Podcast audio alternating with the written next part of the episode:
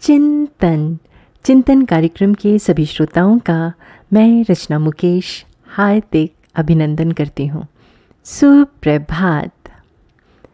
एक भले आदमी का देहांत हो गया।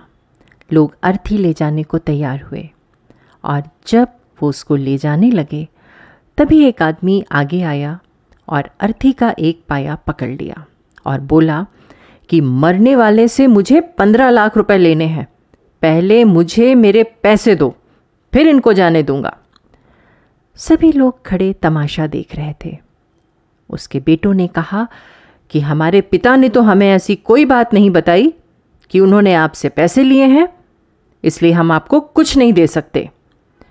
मृतक के भाइयों ने भी कहा, जब रुपयों की बेटे ज़िम्मेदारी नहीं लेते तो हम क्यों लें?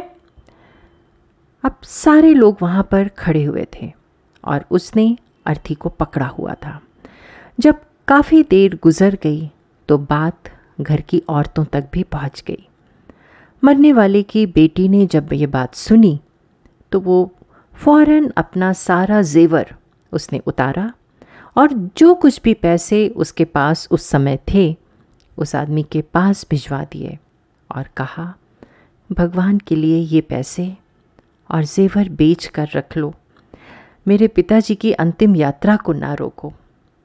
मैं आपसे वादा करती हूँ कि मैं जल्दी ही बाकी रकम का भी बंदोबस्त कर दूँगी।